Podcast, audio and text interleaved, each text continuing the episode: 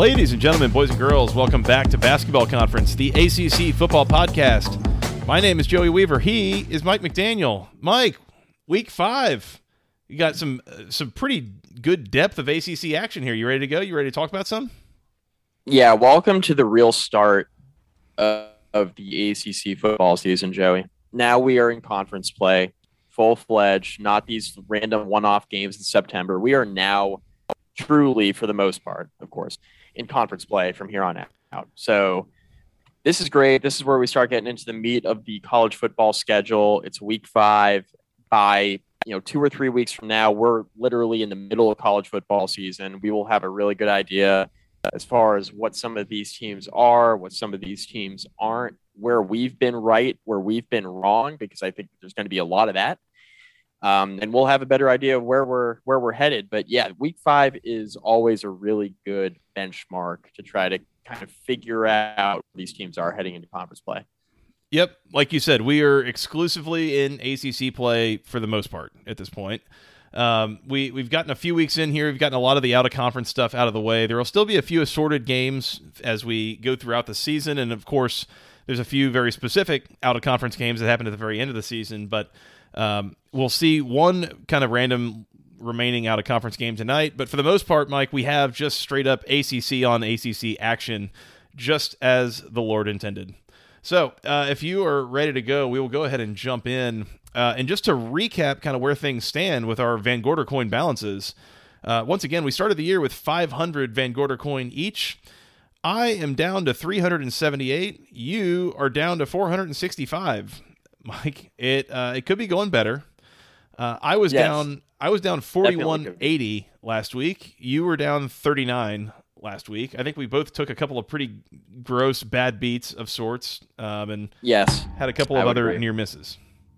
Yep. Yeah, no doubt about it. I I had a really bad betting week period last week, not just on this show with any of my ACC bets that I actually placed. I had a really really rough betting week last Saturday. So with your real life Van Gorder coin, yes, yes, also known as my kid's college fund. That's right. Do they accept Van Gorder coin at Virginia Tech, Mike? Bitcoin. Bitcoin. How much Bitcoin does it take to pay college tuition? We're off to a great start here, Mike. Um, hey, it's probably a good transition, though. There you go. And yeah, it actually kind of is. Um, for what it's worth, I agree. I also did not have a good week at all last week, but that was again there were a couple of really unfortunate results. So we we continue on. We try to get it back this week. We'll see how that goes. And Mike, if you're trying to get it back in real life and you're you've got some Bitcoin to unload, uh, maybe even Van Gorder coin. I don't know what they accept these days. Um, Mike, right. you, can, you, can, go bet on these games. You can find all these spreads, all these totals, all sorts of other lines at betus.com. Mike, it's America's favorite sports book. They've been in business for over 30 years now. They've got all sorts of things you can go check out and bet on at betus.com. Mike, use promo code GOACC for a 125% deposit bonus on your first deposit of at least $100. Uh, you can get even more than that if you are depositing with crypto, as said. So so go check that out. Once again, that's betus.com. Use promo code GOACC with your first deposit for a 125% deposit bonus on a minimum of at least $100. Mike, as said, we've got some spreads from betus.com. Let's take a look at them. First off, Thursday night, we got some Thursday night action for the first time this year, other than maybe opening night. I can't remember. I think there was some. Yes, there was for sure. Uh, anyway, 7:30 on ESPN on Thursday night your Virginia Cavaliers, a six point underdog on the road, taking on the Miami Hurricanes from Hard Rock Stadium. Total is 62 and a half. Mike, is the right team favorite here? Oh, oh, you're okay. Okay, so that's that's what we're doing here. Um, no, I'm on. I'm on Miami. No, I'm on. I'm on Miami here. Virginia can't stop anything. They can't. They can't. I mean, that's a terrible defense. Virginia's a terrible defense. They can't run the ball. Um, thank God Miami's defense what, has looked so good so far this year. Here's here. Look, look. Miami needs to get like three stops in this game, probably. Like get get a few stops. That's it. If, if you want to get high scoring, is Miami capable of getting it high scoring? Right. If it's a lower scoring game, I think that favors Miami. I and then I think I'm on Miami. This feels like a get right game, Joey. This does. It feels like a get right game. I Virginia is not very good on the road under Bronco Mendenhall. Uh, Miami needs this bad. Miami's offense looked better. Uh, it was Central Connecticut State, so I mean, hold the laughs till the end. But you know, they set a school record for offense or whatever. It does feel like they're going to have a little bit of something for Virginia offensively, and I just think that Miami's defense is, is capable of stopping a team that's one dimensional. Like that's what Virginia is. They're one dimensional.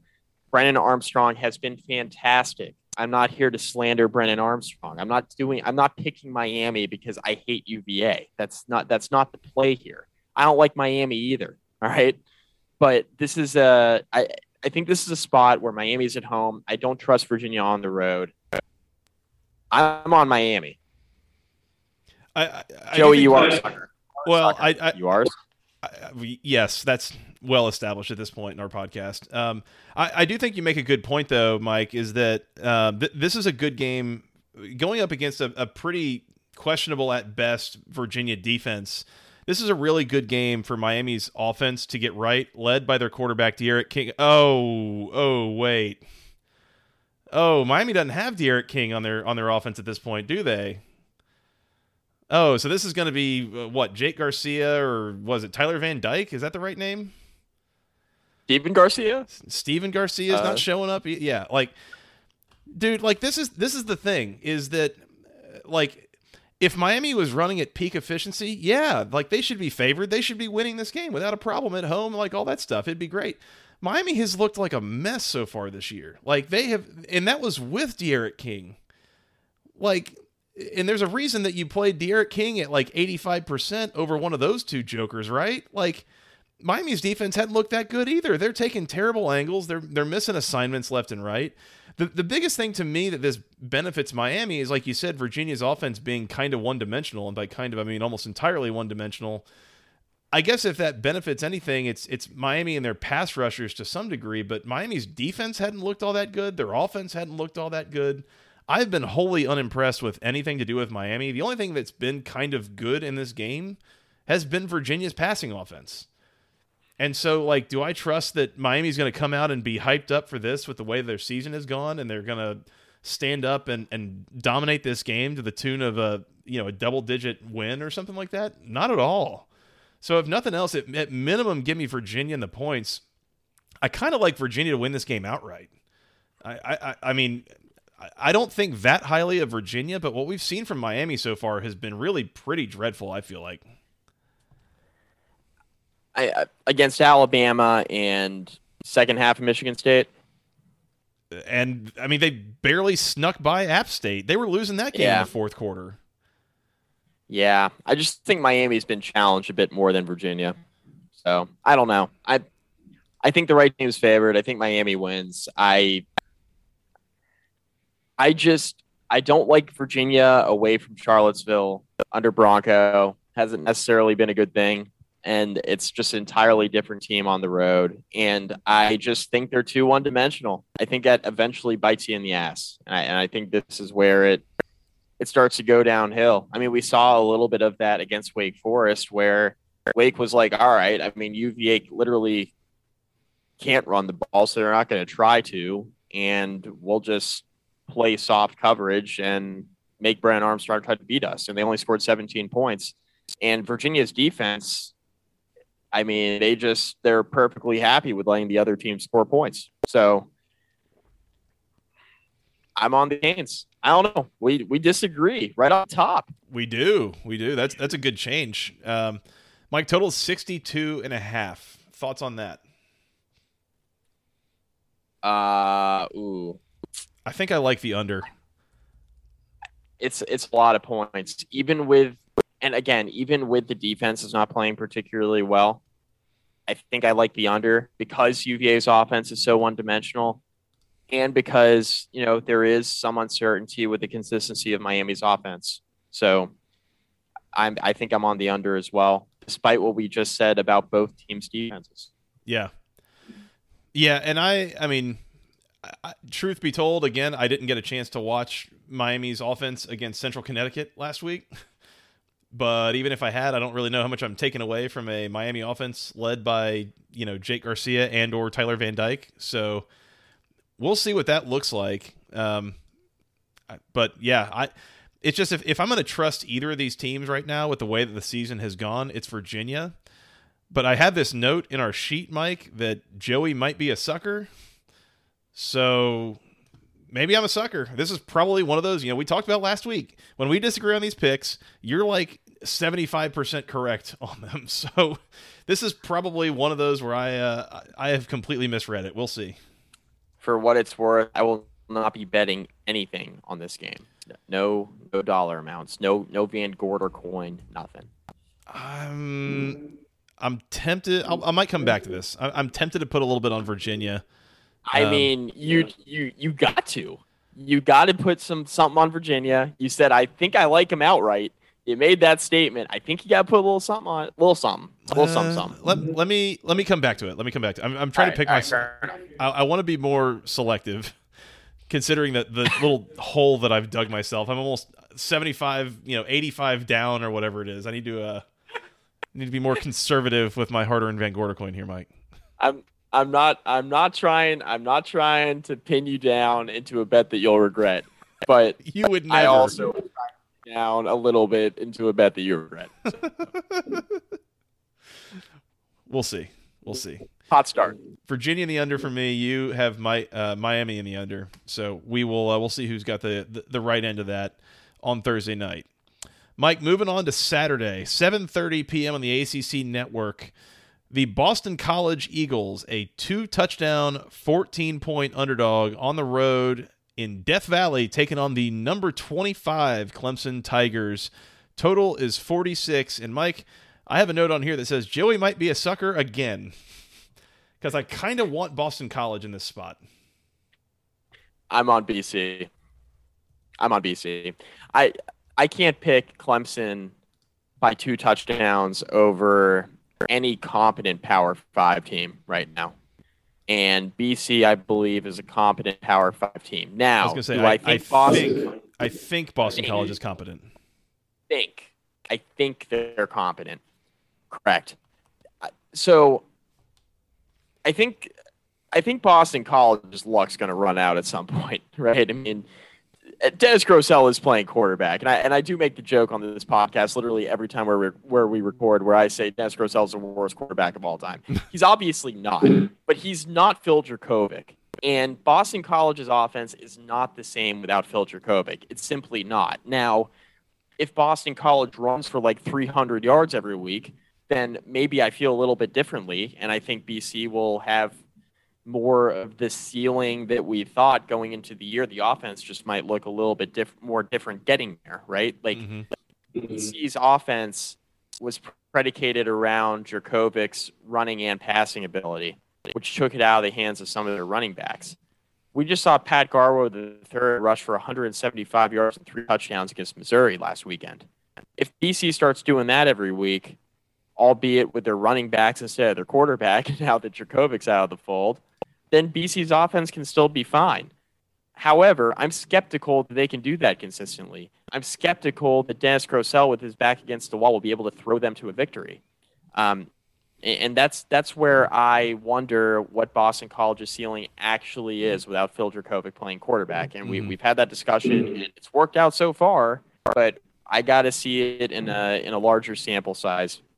So I'm not sold on Boston College being a true contender in the Atlantic now that Clemson has taken a step back from the from the limelight, so to speak. But um, I, I I'm on Boston College here to cover. I think Clemson wins the game at home. Um, I think that's the safe bet. I have a hard time seeing Clemson, even with this poor as the offense is played, and I I made a mistake when we were previewing the NC State game last week, saying that Clemson's defense is so good that it doesn't really matter. Like the offense, if if they can just put a couple touchdowns on the board, if they can put three touchdowns on the board, they can cover the spread against NC State. And I was wrong because they weren't able to do that, and the defense got tired, and you know we saw what happened. Um, but I think in this game, I, I think Clemson's offense will play a little bit better. The defense is still very good. Uh, I don't know if if they're an elite defense like I thought they were because NC State did a little bit more than I expected them to do last weekend. But I, I still think they're pretty good defensively, Mhm. clearly.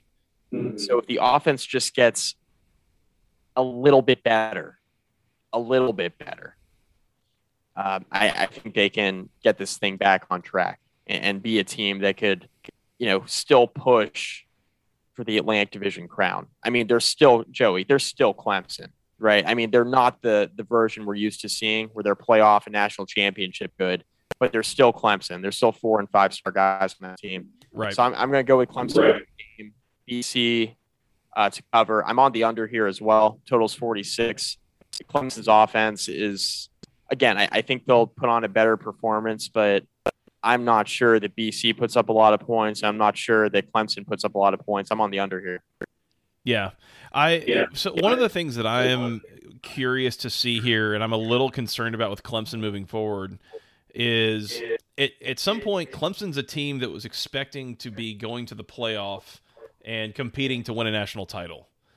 And at this point they're that's all but gone. I mean that's that's basically vaporized. I'm almost I, I'm I'm not sure there's almost anything that they could do at this point short of, you know, NC State finishing 10 and 2 with a couple of last second small ACC losses that propel Clemson to the ACC championship game. And you know like they would have to really it would take some really extreme circumstances for that to still be on the table. My point is I, I question with that off the table how like does Clemson's team stay motivated at this point in the season? Like you've still got eight games left that at this point don't mean anything relative to what you were hoping they would mean so I, I get really concerned about a team kind of not maybe I don't know maybe quitting a little bit, you know, or or some version of that, right? And and I I tend to think that Dabo is good enough of a coach and a motivator and all that that he's not going to let that happen. But we have seen Clemson have clunkers during seasons, you know, when games mattered anyways. So I I don't know. So that's something I want to monitor. The other thing, Mike, is that Clemson's played four games so far this year, three of them against FBS competition. Those three games, they are 0 and 3 against the spread. They have not covered yet. It hasn't been good. It has not been good. No, um, and, and it hasn't been particularly close in a lot of them either.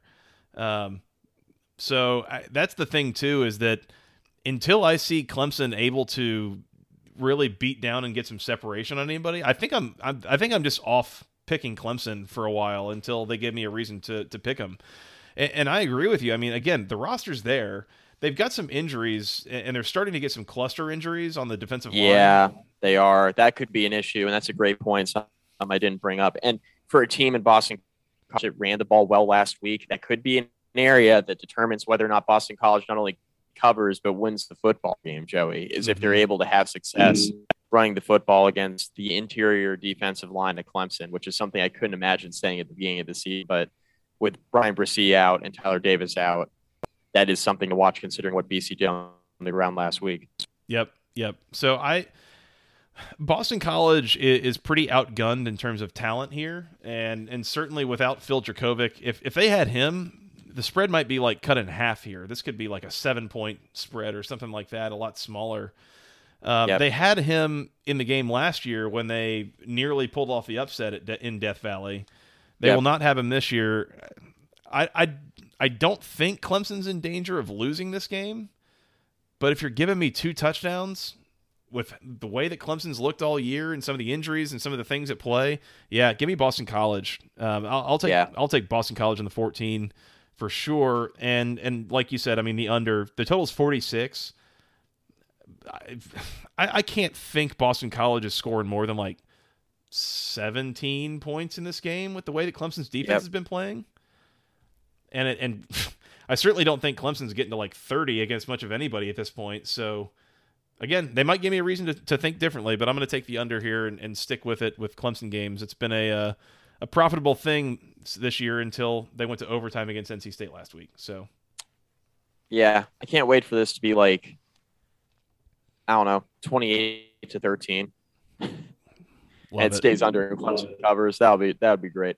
Um, would be great. I'm, I'm actually I'm gonna put a little bit on BC here. I'm gonna say uh, 15 Van Gorder coin on BC to cover. 15 on BC to cover. Fair enough. I got to start working on picking my spot here because I'm not totally sure where I want to go with it. Um, give me give me 15 on the under. Actually, I'll take 15 on the under here. okay. We'll see how that goes. All right, I got we both got BC in the under. You've got 15 on BC. I've got 15 on the under. So we'll see how that goes. Let's keep going here. Louisville, a seven point underdog on the road, taking on the number 24 Wake Forest Steeman Deeks. Mike total is 62 and a half. The game is being played at 12:30 on E ESPN three, which means check your local listings. The Jefferson Pilot game that we adore on this here show. Gross. Do you have any immediate thoughts on this number? Because I I'm I'm a little bit not too sure what to do with it. Steaming Deeks The Deeks win the football game. They win the football game. Louisville covers. I am on the over here.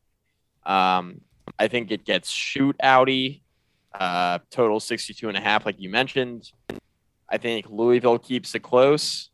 I think Wake Forest wins. I think Louisville has a bit more success moving the football in the first half. Remember how the Ole Miss game got, um, and Louisville was really held down the entirety of the first half, scored some touchdowns in the second half, got themselves back in it. A little bit of a shootout game, maybe not as shootouty as a lot of people thought.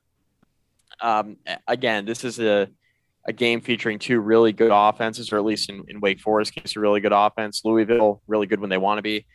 Uh, I Cunningham's been good, but right, like he's been he's been good. He was up and down in the opener. Ever since then, he's been relatively steady. We saw a mix, a heavy mix of up and down of Malik Cunningham last year, and this year we haven't seen that. I think he's been he's been better about taking care of the football. He's been more consistent, more accurate.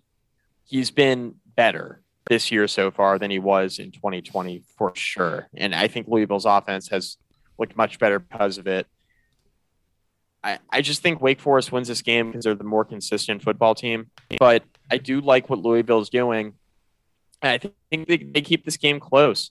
Uh, but, you know, Wake Forest at home, I think they win a close game. I think the game goes over. I'm going to put 15 Van Gorder coin on the over. That is the the bet in this game, in my opinion, uh, because I think seven points is a pretty good line. Um, but give me Louisville to cover, Wake to win.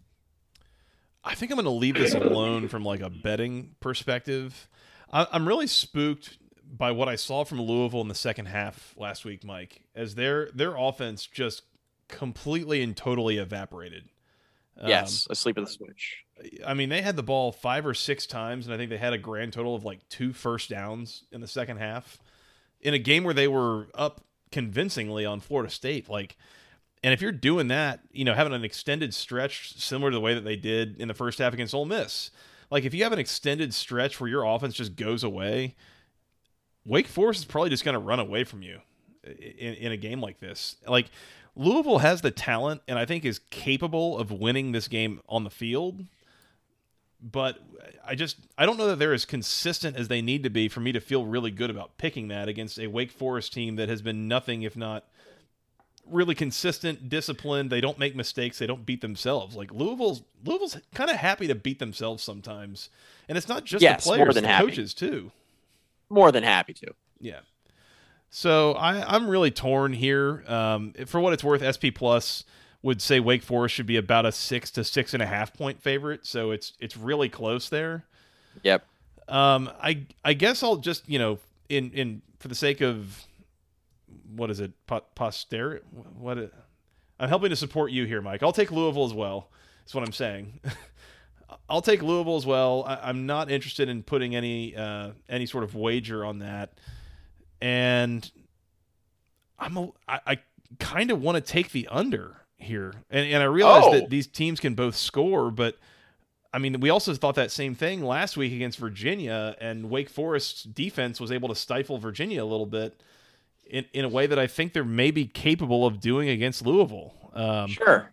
Sure. I think Louisville, because of their balance on offense, um, I, I just look at I, I look at that game last week. Virginia, because they're so one dimensional, I think they're becoming easier to game plan for because now you're getting on film every week. Oh, they're just going to have Armstrong throw it 45 times. Okay.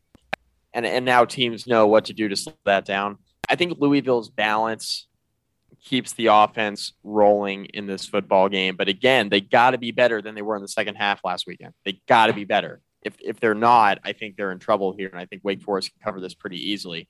If you want a narrative shaper in the Atlantic, if Louisville wins this football game, they are in the discussion. They're in the discussion already to potentially win the Atlantic. Not a lot of people are actually taking them seriously. You beat Wake Forest, a team that people are actually taking seriously, and now you will be taken seriously, Louisville. Mm-hmm. So if you want to be in that conversation, win this road game. Go win it. It, it would put them, I, I believe, based on the fact that NC State will only have played one game in the conference. If Louisville wins a second conference game here against Wake Forest, it would put them in the driver's seat in the Atlantic Division. It would and it would basically make that Louisville NC State game a little bit down the road. That would be now the division championship game in theory. Instead of NC State Wake, or um, yeah, NC State Wake that everybody's talking about in November. And and of course, this assumes that everybody's just going to beat Clemson, right? Yeah, because Clemson still only has one conference loss, so yeah, just remember that. Yeah, so you got to beat them too. So keep that in mind. So I don't know. We'll see. I don't feel as confident about this as Mike does in any way, shape, or form, but um, I'll take Louisville and I'll take the under. Mike has Louisville and 15 on the over. We will see how that goes. Uh, Mike, can we talk about section103.com real quick? Yes, we can. We should. Uh, Mike, section103.com, of course, is your home for going and buying gear uh, for Georgia Tech in particular, gear that has official word marks on it gear that is in the color of the official Tech Gold. Uh, things that are really, honestly, tough to find, Mike, in a lot of places for whatever reason. But, buddy, you can go find them on section103.com.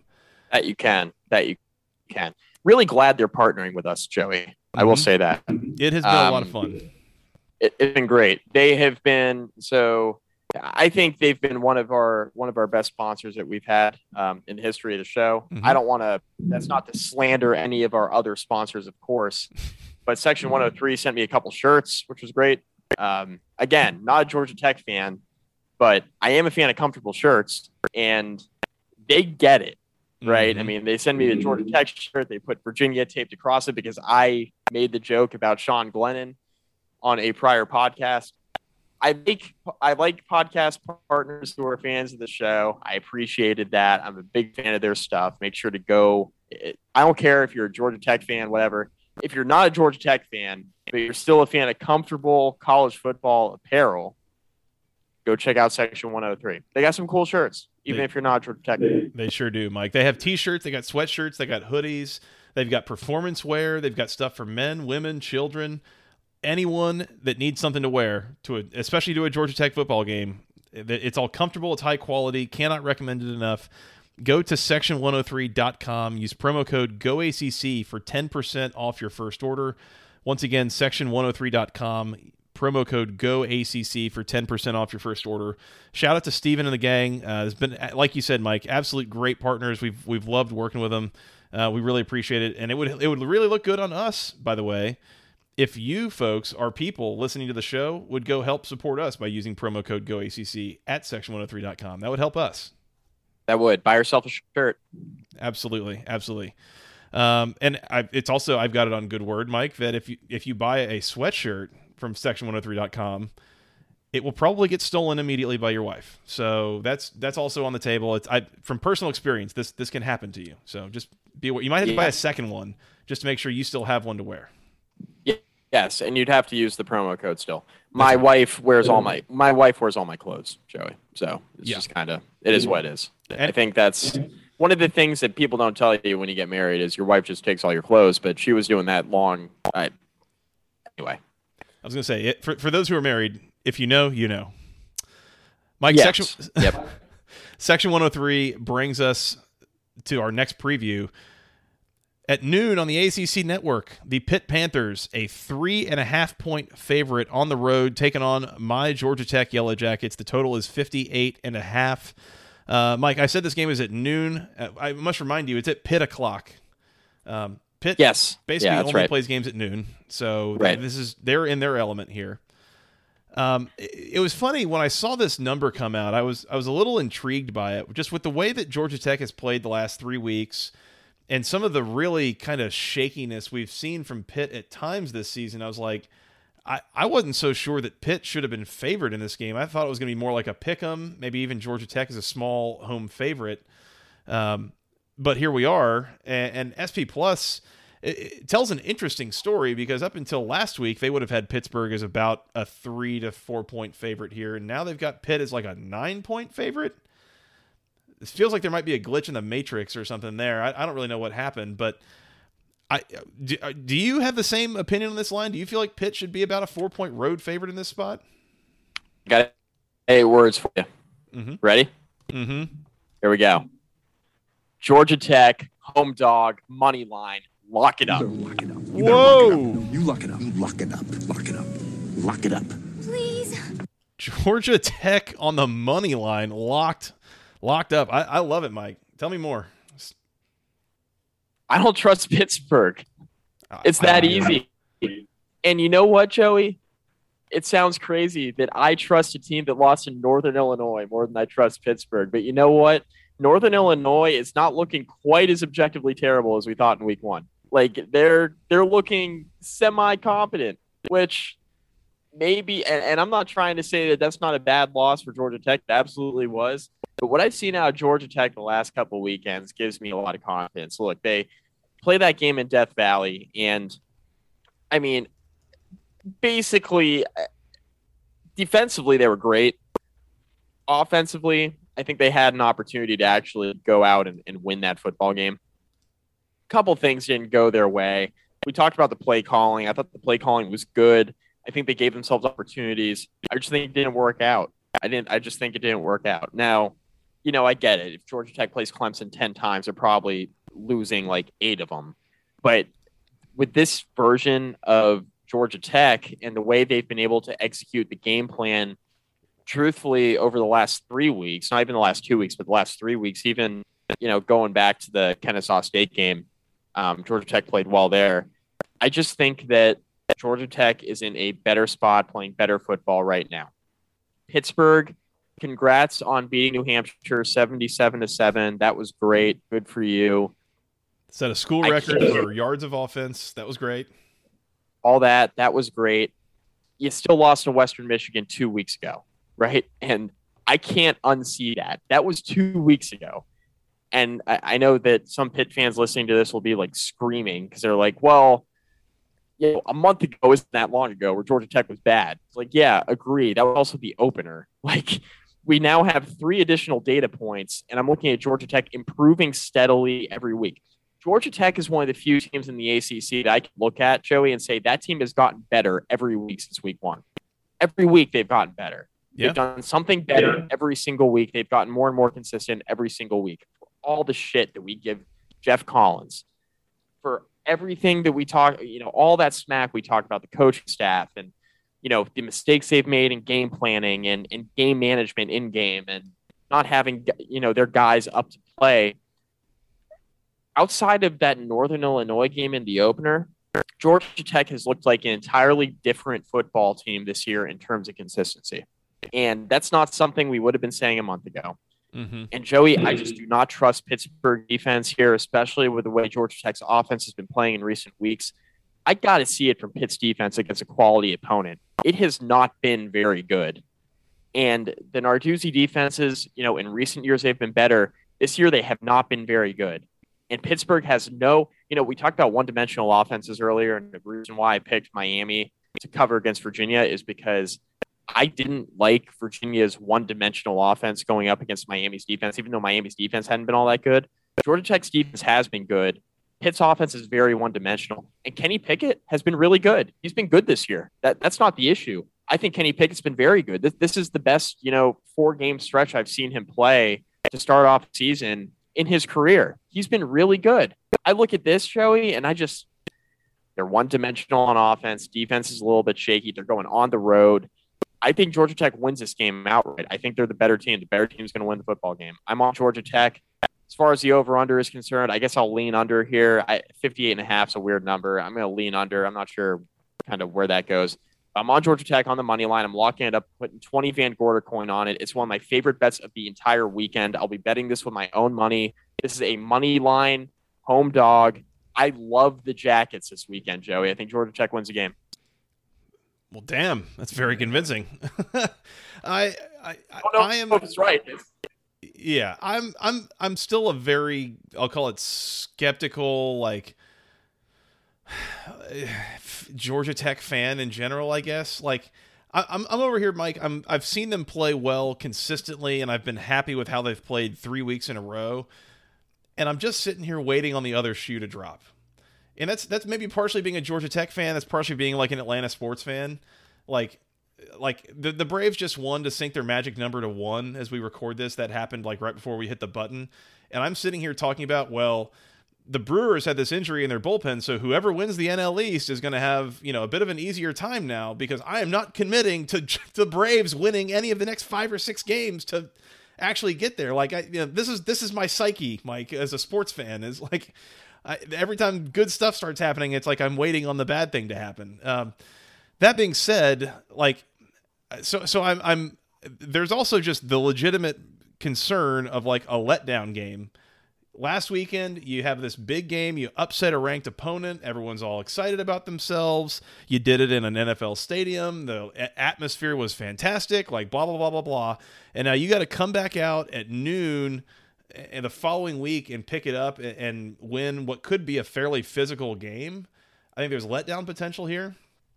On the other hand, Mike, what you're saying in particular about Pittsburgh's defense, I think they're still they're still a pretty good run defense. Um, this is Georgia Tech's rushing attack is probably going to be the best rushing attack they'll have seen so far, by far.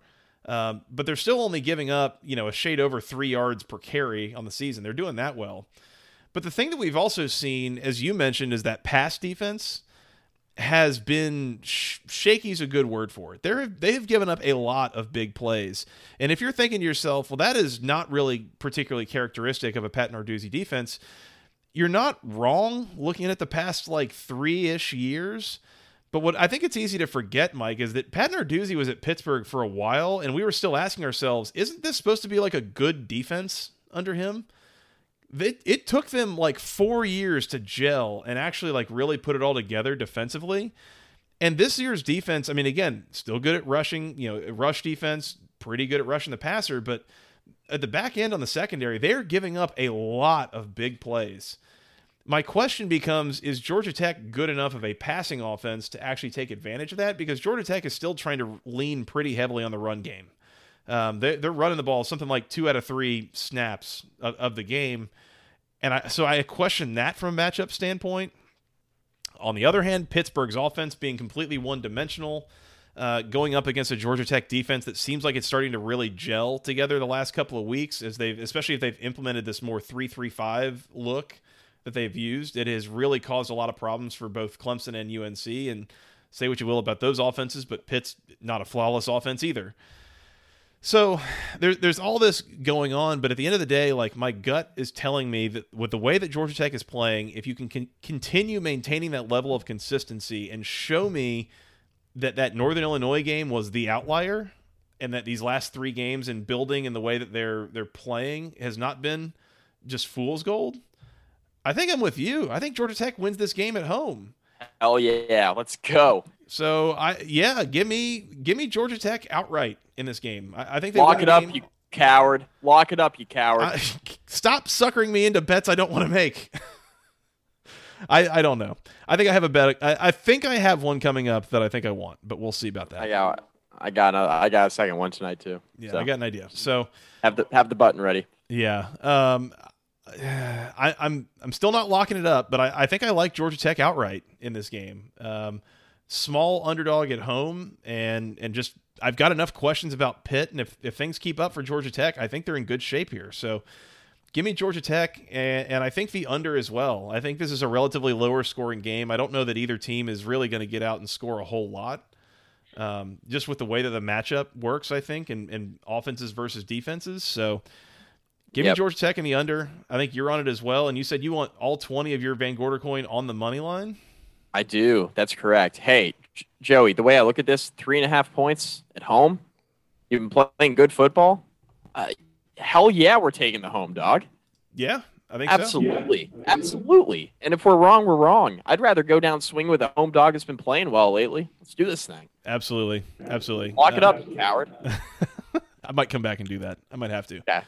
Um, money line in this game, by the way, Georgia Tech plus 150. So th- those are the odds you'll be getting from BetUS uh, on on that Van Gorder coin wager here, Mike. Always good odds. I'm not I'm not pushing the button yet. Not not yet, but we might come back and do it. We'll see. I think we've had a uh, a joint lock every week of the season so far. So we'll see uh, we'll see if we have one tonight. We'll see. Let's move on, Mike. Also at high noon on E ESPN2, the Duke Blue Devils, a 20 point underdog on the road in Chapel Hill, taking on the North Carolina Tar Heels. Total is 72 and a half. Mike, I think I found my lock. We're locking up North Carolina here, minus the 20. Lock them up. You better lock it up. You better lock it up. No, you lock it up. You lock it up. Lock it up. Lock it up. Please. This is a series, Mike, where it is a rivalry. The battle for the victory bell, I believe. A rivalry in name only. Well, yeah, and and uh, at least under uh un, un, under Mack Brown, UNC has loved beating up on Duke when they get the chance and making an example. And I think this Duke team is very ripe to be made an example out of. So a, a, a North Carolina team who's still really kind of trying to find their groove against a really underwhelming Duke team. Give me North Carolina. I think they're going to run away with this game and and make an example and try to get right a little bit here themselves. So give me the Tar Heels at home in a rivalry spot. I think they're going to smash Duke here. Uh, we disagree. I'm on Duke. I Interesting. yeah. So I could see Carolina turning this into what they did to Virginia, but I think Duke's defense, while it hasn't been great, I think can be somewhat competent in a rivalry game here. More importantly, I like what Duke's doing offensively. Mataeo Durant's been really good. Gunnar Holmberg is completing nearly 73% of his passes. Um, he's been pretty consistent.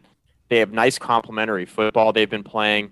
I think there's an opportunity here for Duke to deploy that, you know, sit on the football game plan against North Carolina because Carolina's defense has been up and down too. I mean, uh, you know, the offense, everybody's highlighting the offensive struggles because the offensive line's been so bad and Howell's been sacked a billion times and, you know, the only receiver that can get open is Josh Downs. Like, I, I get it. They have a lot of offensive issues, but their defense hasn't been great either. And their defense has been on the field a bunch. And I think that Duke can ugly this up a little bit. Now, I don't expect Duke to threaten to win this game. I think Carolina wins this game by a couple scores, but I mean, Duke as a three touchdown dog here, I think they ugly it up enough offensively. It's a lot of points to give to a Carolina team that, that while they've shown the ability to be explosive against Georgia State and Virginia, they also have shown the ability to kind of lay some eggs offensively um, against Virginia Tech and Georgia Tech. So, but but again, I mean, uh, you know, I Carolina might just have a tech problem, like we mentioned last podcast That's on the table. Yes. on the table. Many So people I'm- are saying Yeah. So I, I'm on I'm on Duke. We disagree here. I am on the under though. We're agreeing on a lot of the totals tonight. In fact, I think we agree on every single one except for the Louisville Wake Forest one, and that's that's fine. Well, Um, yeah, yeah. This is going to be the fifth straight out of five games we've picked. The fifth one that I've picked the under on. So there's a there's Yes. a pattern here. yeah. There's a pattern here. Everybody's offense sucks.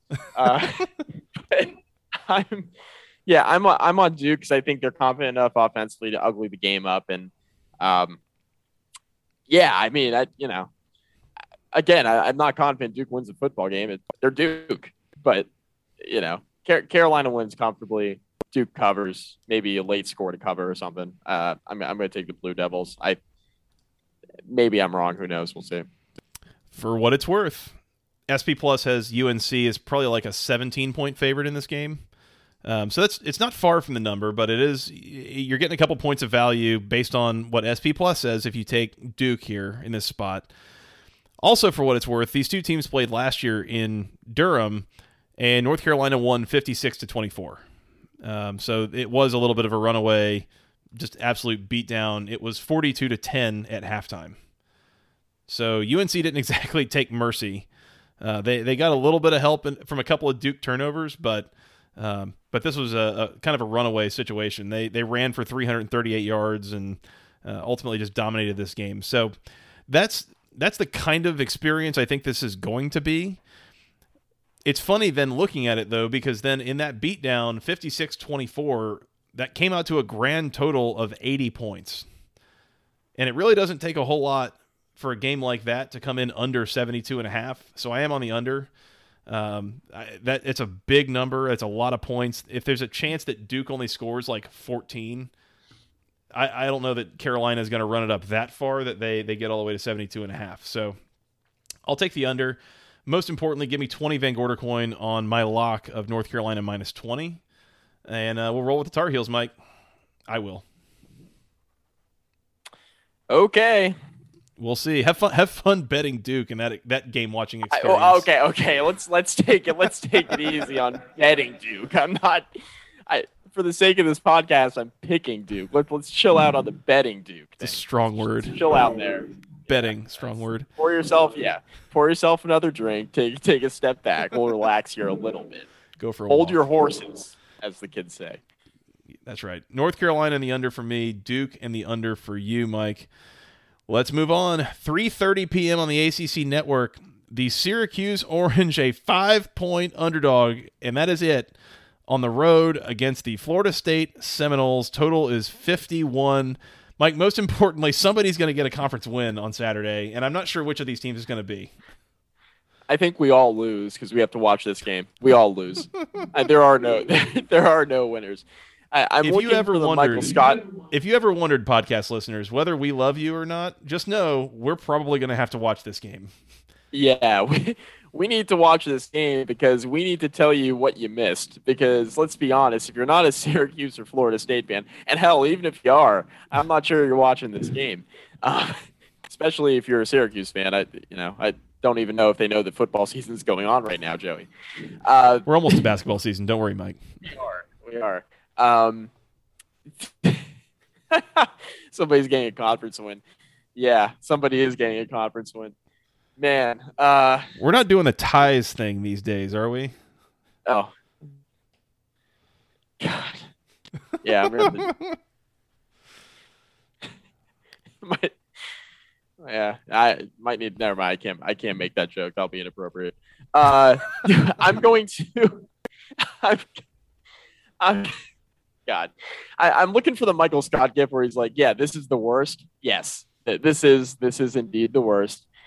I'm going with Florida State at home. I, I say they cover. I think they win by like seven to ten points. Here's the thing: like both of these teams, both of these teams are bad. Syracuse has looked more competent. Florida State has the issue that I have here, and the reason why I'm not picking Syracuse to win the football game, is they simply can't consistently complete a forward pass. like they they can't do that on a regular basis, Joey. And Florida State's offense has not been very good. Florida State's defense, by the way, hadn't been all that good either. But like this Syracuse team, Sean Tucker has been great. I, I cannot emphasize that enough. Syracuse's offense has a pulse for the first time in a few years because they have a consistent running game that they haven't had. Sean Tucker's been really good. Uh, early stage Dino Babers teams at Syracuse were carried by Eric Dungey because he was able to run and throw.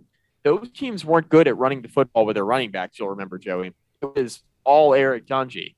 And since he's left, it's been a disaster at quarterback, and they haven't been able to run the ball.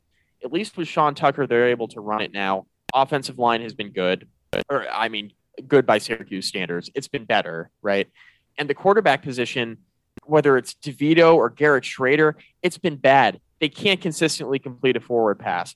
And Florida State can't really do that with a lot of consistency either. But at least McKenzie Milton's throwing for like 150 yards a game. Like at least, at least he's doing that. We're not even seeing that out of the Syracuse quarterbacks right now.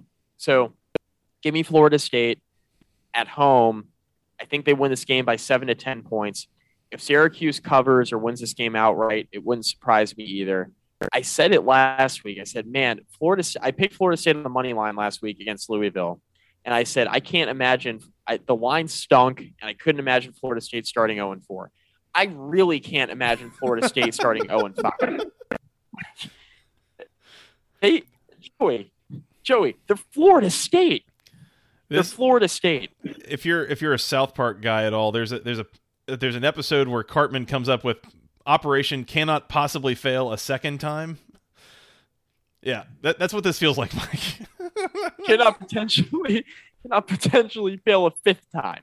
yeah, yeah, the unsinkable four boat. Um, Yeah. Oh, by the way, we're on the under here. We're on the under 51. As if it was any indication. I don't think there's any shot this goes over. I'm I'm actually going to put 15 Van Gorder coin on the under here. hello. Uh, I, I like some of these totals this week, as you can tell. I don't know about this spread. I'm gonna roll with Florida State because they're at home, and, and I think they have a better chance of having a complementary offense than Syracuse, which, if you and I got under center, we could perform just as well. Yeah. Mike, if if we ship these two teams to Dallas, to Las Vegas, to Chicago, if if we had these two teams play a true neutral site game, who would be favored? Uh, Florida State would be favored still, barely. SP Plus disagrees with you. Oh no! Oh no! SP Plus has Syracuse as roughly like a one point favorite on a neutral field in this game. So uh, you know, factor in for whatever home field advantage Florida State has left at this point. And I mean, who's going to the game this Saturday outside of James Coleman, our buddy James Coleman? he'll be there. Fifth quarter tailgate. Go check him out there. Uh, he's he's good people. Yes, absolutely. They got the cigars, they got beer, they got food. If you're into uh if you're into marijuana, they got some of that. know if that's Allegedly, allegedly. Uh yes, it could be legal in Florida, who's to say? I don't know. There's if it's not, then they allegedly have it. They allegedly have it. there's a lot of things that could allegedly be legal in Florida. Who's to say? I, I didn't partake. Just in case my wife listens to this. What are the statute of limitations on that again? Anyways, I, Mike, I'm going to take Syracuse in the points. Um, okay. I I don't I I kind of think Florida State gets it together and wins the game outright, but it's it's a little bit of like a self-defense mechanism at this point of like I can't I can't give points to Florida State. I can't do it. Like It's they- only five. There's only five, five of them. I, it, it- but it hadn't it didn't work when we gave one or two last week. It didn't, you know, it didn't work given however many we gave against Jacksonville State. It didn't work, you know, like this Florida State just continues to underwhelm and just not be impressive. And the thing that really concerns me at this point is what is going on with their quarterback situation because McKenzie Milton despite all the fanfare there on Labor Day night or I guess it was the Sunday of Labor Day weekend, like everything since then has been highly underwhelming. yes, but also Syracuse with the quarterback thing. yes, correct. Yeah, I agree. But but Syracuse, I, I and I agree. Uh, I don't know. Syracuse's number one fan is not going to be very happy with me. Shout out Syracuse's number one fan. Shout out Not to going to be uh, happy with me. He's Q- Q's in my football mentions. hype. Yeah, Q's, foot, Q's football hype. Yes, Q's football hype. I was incorrect with the Twitter uh, name slash handle, uh, but he's an avid follower and listener of the show now, which I greatly appreciate. And he's also scared. He he did tweet at me today that he is scared of this game for Syracuse, um, going on the road to play Florida State, which, you know, big shrug emoji. I, Maybe maybe you should. Maybe. I have no idea. Well, I have no idea. I I mean, I, I, I talked earlier about that second half of that Louisville game last weekend, where Louisville's offense could not sustain a drive to save their lives, and Florida State hit a few big plays, but Florida State also just could not. They they couldn't really put together more than two or three first downs. I mean, I think they only scored three points there in the second half. Like as they they they they racked up some yards and they had a couple big plays and that kind of thing, but like it wasn't it didn't really result in anything. So like it Louisville's offense or Louisville's defense is not amazing, but you know, are, are they relatively comparable to Syracuse's defense? Maybe. I don't know. I just I, I don't know who Florida State's going to be able to consistently move the ball against, and you know, it, it seems like a team a little bit that doesn't really know how to win. So I I agree. I just look, nobody's going to mistake Syracuse's defense for the 85 Bears, right? So if Florida State can't move the football on this defense, I don't know. I don't know what to tell you. I will bring up that Syracuse finished last week's game against Liberty with six sacks and seven tackles for a loss, and held Liberty and Malik Willis to under four yards per carry on the ground. So could be a little bit of tough sledding for the Noles. I don't know. Could actually be the 85 Bears. I'd take it back. That's possible. It's on the table.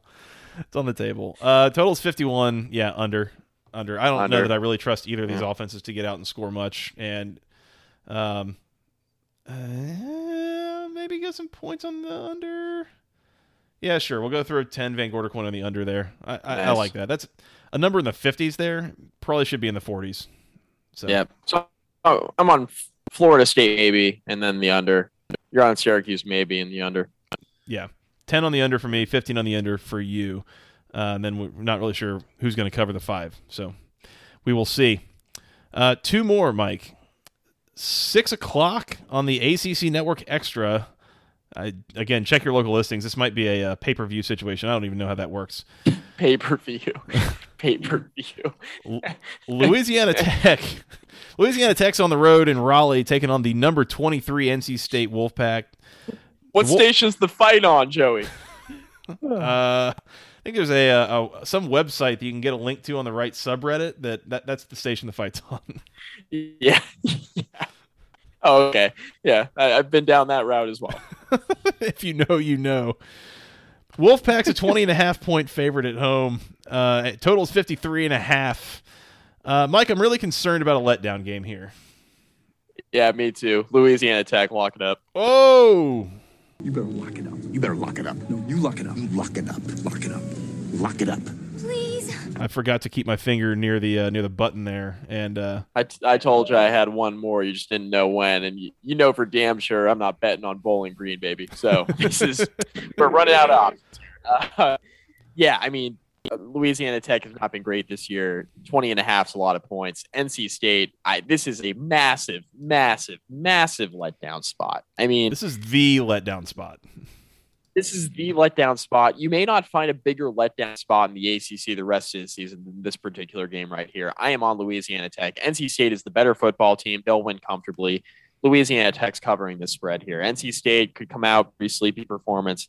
If they come out and win this game by like five touchdowns, I'm going to be pretty damn impressed with what NC State's got in 2021 because this is the prime game to just like come out, kind of sleep through it win the game, but not really look all that impressive. Basically, NC State has the capability in this game of turning into Virginia Tech. So I'm going to bet on that and take Louisiana Tech. I'm also going to take the under here because I'm not sure how much Louisiana Tech actually scores. Um, and I think in either scenario, it could turn out that Louisiana Tech doesn't score that much and, and they, they're still able to cover a three touchdown spread. So I'm go under here as well.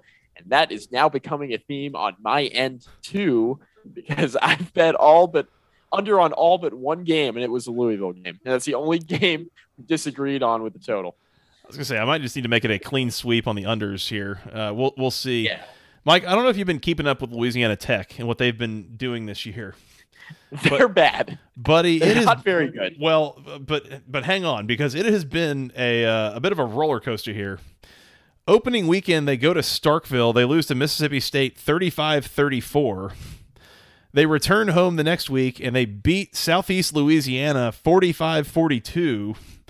Then they host SMU and That's lose 39 37.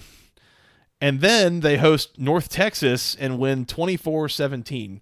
What I'm saying, Mike, is that they have played a four games that were decided by a grand total of 13 points. Hell yeah. So if you're looking for somebody to try to keep this thing close against NC State, you came to the right place. yes, yes, you did. Uh, because that's a that's a pretty decent Mississippi State team and a pretty decent SMU team that they kept it close against, and a pretty bad Southeast Louisiana team and a pretty bad North Texas team that they uh, barely beat. So hey, for what it's worth, Louisiana Tech kept it close against Mississippi State. NC State didn't really keep it close against Mississippi State. I'm not saying that. I'm just saying. That is that is it, that, that's how it works, Mike. The transitive math checks out there. Yeah. So in that case, I think we're just gonna go Louisiana Tech money line. No. well, yeah. Speaking of holding your horses here, uh, but yeah. Mike, I told you we got to have double barrel locks tonight. Louisiana Tech, lock it up. You better lock it up. You better lock it up. No, you lock it up. You lock it up. Lock it up. Lock it up. Please.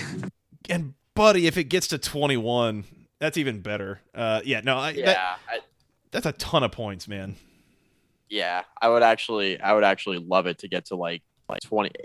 Dude, if this gets to 22, Joey, I don't know what you got left on your mortgage. It's not my goddamn business, but I would say you just take whatever money that you have set aside for the mortgage to your house and you just put it on Louisiana Tech plus 22 if it ever got to that. I'm not betting my mortgage on NC State and Louisiana Tech football, oh Mike. Maggie will be so happy with me. House will be paid off for you. You guys can retire.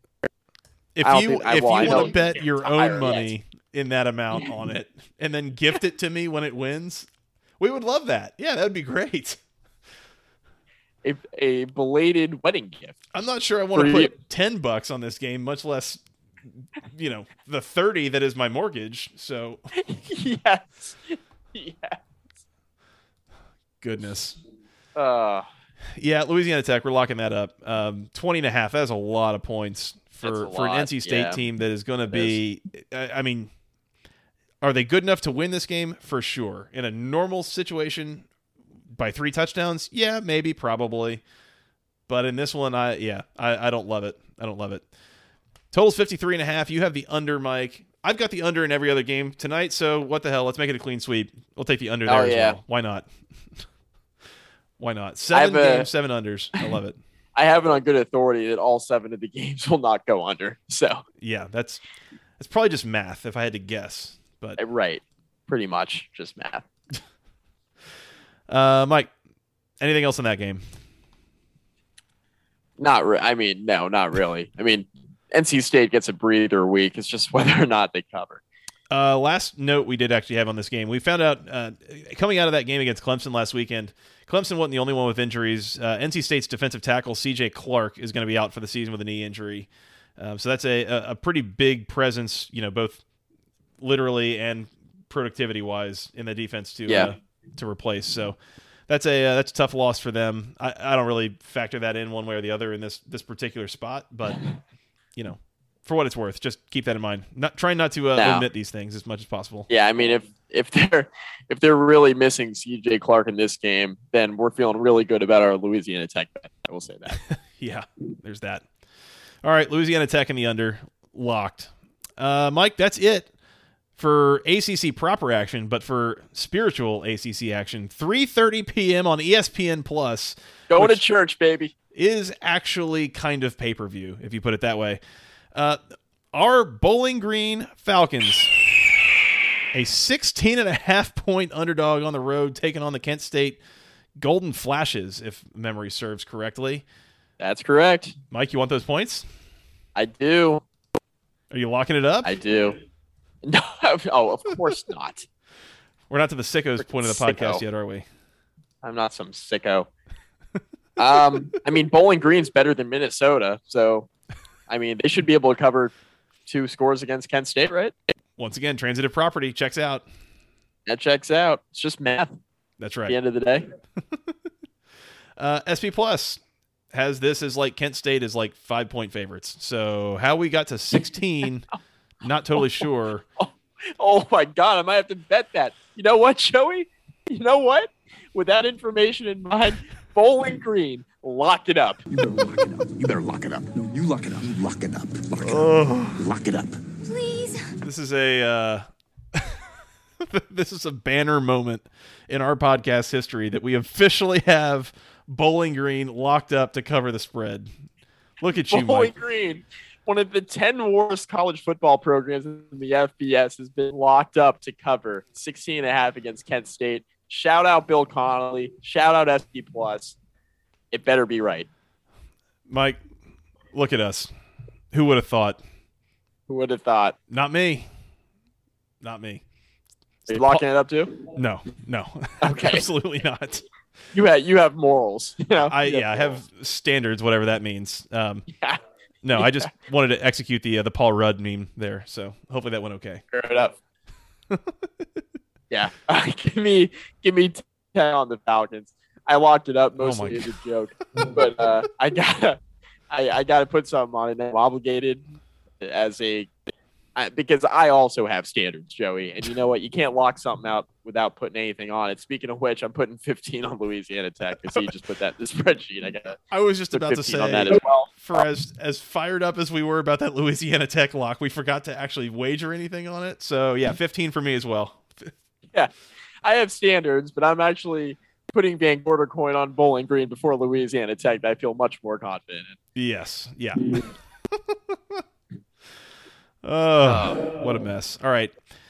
That does it for our picks for this week, Mike. Let's recap here. Uh, uh, let's see. How do we do this? Uh, we've got I've got under. I've got 15 Van Gorder coin on the under for Boston College Clemson. You have 15 on Boston College in that game. You have 15 on the over for Louisville Wake Forest. You have 20 on the money line plus 150 for Georgia Tech over Pittsburgh. I have 20 Go Jackets. Go Jackets, that's right. I have 20 on North Carolina minus 20 against Duke. You have 15 on the under. I have 10 on the under for Florida State and Syracuse. We both have 15 on Louisiana Tech, and you, my friend, have 10 on Bowling Green to cover 16 and a half against Kent State. I like that pick. That's a good pick. My bet in real life. That's right. You locked up Georgia Tech money line against Pittsburgh. I locked up North Carolina uh, minus the 20 against Duke. We both locked up Louisiana Tech, and you, Mike, once again locked up Bowling Green. So what a week it shall be if all those things come to come to fruition. Can't wait. Man, that that was that was. We had we had some fun picks there. That was great. All timer, all timer. Mike, other games you're interested in this weekend from a, uh, a numbers perspective? Yeah, I got a few. I like Michigan. So Michigan's about a two and a half to three point favorite. Um, I like Michigan to beat Wisconsin. Graham Mertz is terrible, dude. He's pretty Like- bad. Yeah. He's horrible. I mean, I, five star quarterback. Congratulations, good for you. Have fun selling insurance. He is awful. I mean, he can't. I mean, he had four picks against Notre Dame last Saturday. Two of them got returned for a touchdown. Uh, really, though, I mean, I'm not trying to give him too much crap for one bad game, but it's been mm-hmm. several bad games. I mean, he wasn't very good last year either. He was great in the opener against Illinois when the Big Ten finally kicked off their season because of COVID and all that. You know, Wisconsin Illinois was the first Big Ten game of the season last year. It took place on a Friday night, and Graham Mertz threw five touchdown passes, and everybody was saying, and myself included, "Wow, Graham Mertz, this guy's awesome." Wisconsin made the right decision to start him over, you know, Jack Coan, um, because that was a quarterback competition. Then Coan got hurt, and then he was the starter. Coan, of course, ended up transferring to Notre Dame. Mertz has been pretty awful ever since. So I can't, in my right mind, bet on Wisconsin even at home here. And Michigan had an up and down game against Rutgers last Saturday. Is Michigan a little bit overrated? Yeah, probably. But Wisconsin is so bad, Joey. Um, so I like I like Michigan in that spot. Um, I like Texas minus five on the road at TCU. TCU's actually been pretty good this year. Texas just hung 70 something points on Texas Tech. Uh, TCU's defense has been semi decent, but I think Texas has enough in the tank to cover five on the road. I do have two more. This is good podcasting. This is good Uh, podcast. I, I was gonna say I, I like I think I like Minnesota plus two and a half on the road against Purdue. Um. I, I- I realize how bad it was that Minnesota lost to Bowling Green last week. I like to think the coaches are going to keep them kind of focused and, and Yep. involved in that game. Uh, Yep. So I think they could win that game outright. So give me Minnesota plus two and a half. I don't mind Memphis minus eleven on the road taking on Temple. Yep. It's it's not that I really love Memphis as much as I really want to fade Temple. I think Temple's pretty Yeah. terrible. Yeah, they are. They're pretty bad. They are. They are. Uh, Um, oh, here we go. Here we go. LSU minus three and a half at home against Auburn. Auburn has no idea who their quarterback is, and now they got to go on the road to Death Valley on a Saturday night. Uh, Does no, thank you. Does LSU know who their quarterback is? Eh, eh, we don't got to talk about that. We don't got to talk about that. no, no. They have Coach O. It'll it'll be fine. They're at home. Do you have thoughts on Um, Cincinnati minus two at Notre Dame? I actually like Notre Dame there. I just feel like Jack Coan is getting, uh, uh, and he's going to play. It looks like he left the game with an ankle injury last Saturday. It looks like he's going to play. Uh, he's been a bit better than he's been given credit for this year. Notre Dame's offense has been a bit up and down. Jack Coan's been pretty good, and the defense seems to be finding itself. You know, it's one thing to do it against Purdue. It's another thing to do it against Wisconsin, I guess. now you got to figure out if you can do it against Cincinnati. If Notre Dame passes that test, I think we're back into a Notre Dame is a, a really good team again conversation because the offense could just do, you know, a little bit, a little bit more incrementally each week and and just continuously get better. Also, I I don't know if this is overrated, underrated, or what, but Marcus Freeman was the defensive coordinator at Cincinnati last year, and he knows the strengths and weaknesses of that offense better than almost anybody. And I think you're getting it early enough in the year where I think that'll matter. I think. I don't know if I'm overrating that or what, but I, I think I like Notre Dame at home there. Um, something else that I just saw. Now I got to go find it again. Speaking of good podcasting, where did it go? I'll find it. It's on here somewhere. Um, oh, by the way, are are we really doing the whole uh, Oklahoma's favored by ten and a half in Manhattan against Kansas State thing again? Oh, Because, oh, that so that was yeah. So that's that's one of my picks as well. I'm on Kansas State. yeah, I'm on State- Kansas State, Manhattan. plus ten and a half for sure. Yeah, And and again, Yeah. Kansas State might not be totally complete, but Oklahoma is definitely not totally complete, and they have had a miserable time taking on Kansas State in recent years. yeah, Uh, Kansas State has two in a row in this series. yeah, yeah. And Kansas State's coming off a loss, and I think they'll play better. I yeah, I'm on Kansas State there. And then uh, one more game. I am on the under. Uh, also, I'm on Oregon State outright. I'm on the under in this game. Oregon State hosting Washington. The total's 57. Oregon State can put up some points, but are we sure Washington's going to score with them? I mean, the the point spread seems to indicate that. I'm on the under there. I think that I think that game absolutely goes under. Fair enough. I've got two more here. Uh, give me Ole Miss plus 14 and a half against Alabama. Mm. Because yes, Mike, I am signing up for the bet against Alabama game watching experience. Um, Yep. Sure, that Yeah, sounds like fun. That went well. That went real well for me in week one with Miami. That was good. yeah, that, that was an easy one. Uh, the other one is is a little bit of a uh, sickos play. Oh God. Give me the team total 17 and a half. Give me the under for Navy against Central Florida. Oh my God. Navy's offense has been horrendous this year. Like they cannot move the ball whatsoever. No. 17 and a half even against Central Florida? No. I don't think they're getting there. Yeah, Navy might not win three games. Uh, that's been that's been a rough experience for them. They don't have a quarterback, so Nope. that's Nope. basically sinks your entire offense in that particular system if you don't have a quarterback. Yep, yep, sure does. And I think that's all I got for now, Mike.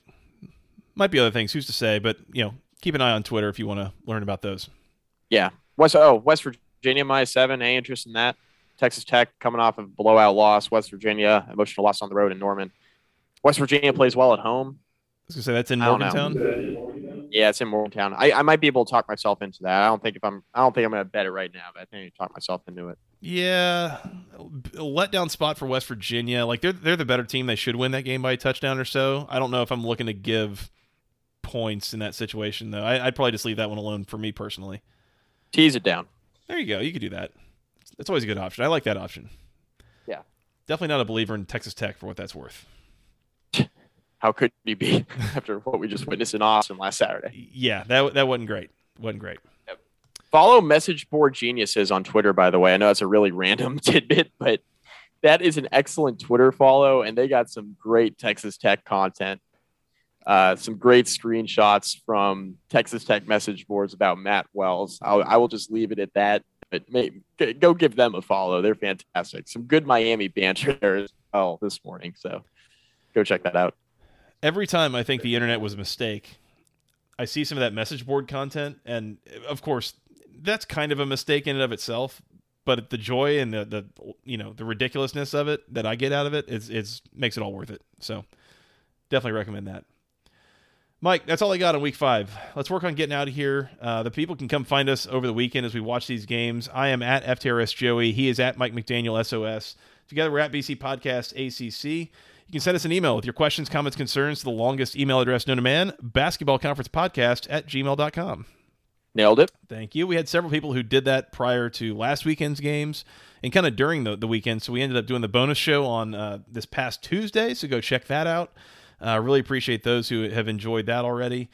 Uh, Mike, they can find us on iTunes and Spotify, anywhere you can go find your podcast content. Uh, you can go find us there. So please do that. Hit that follow button, the subscribe button, uh, rate, review, do those cool things. We appreciate those for sure. Uh, do you want to tell them real quick where they can find us in the social medias? Uh, Facebook, bas- facebook.com slash basketball conference. Rate, review, find all of your podcasts there. Also, check us out on Instagram at BC Podcast ACC. I stumbled through it, but I did it. You you got there. You got there. It's late. It's it's week five. We're deep in the season at this point. Yeah, Yep. it's it's tough. We're just trying to get through this. Trying to get through this. Uh, Mike, you want to get out here and go watch some games? Yeah, man. A big, big weekend nationally across college football. Some big time matchups. Should be a lot of fun. Should be a lot of fun. I, I, I'm looking forward to it. So glad that we still are uh, early in the college football season. There's a lot ahead of us, so uh, should be a lot of fun. All right, let's get out of here. We will come back and recap these games on Sunday.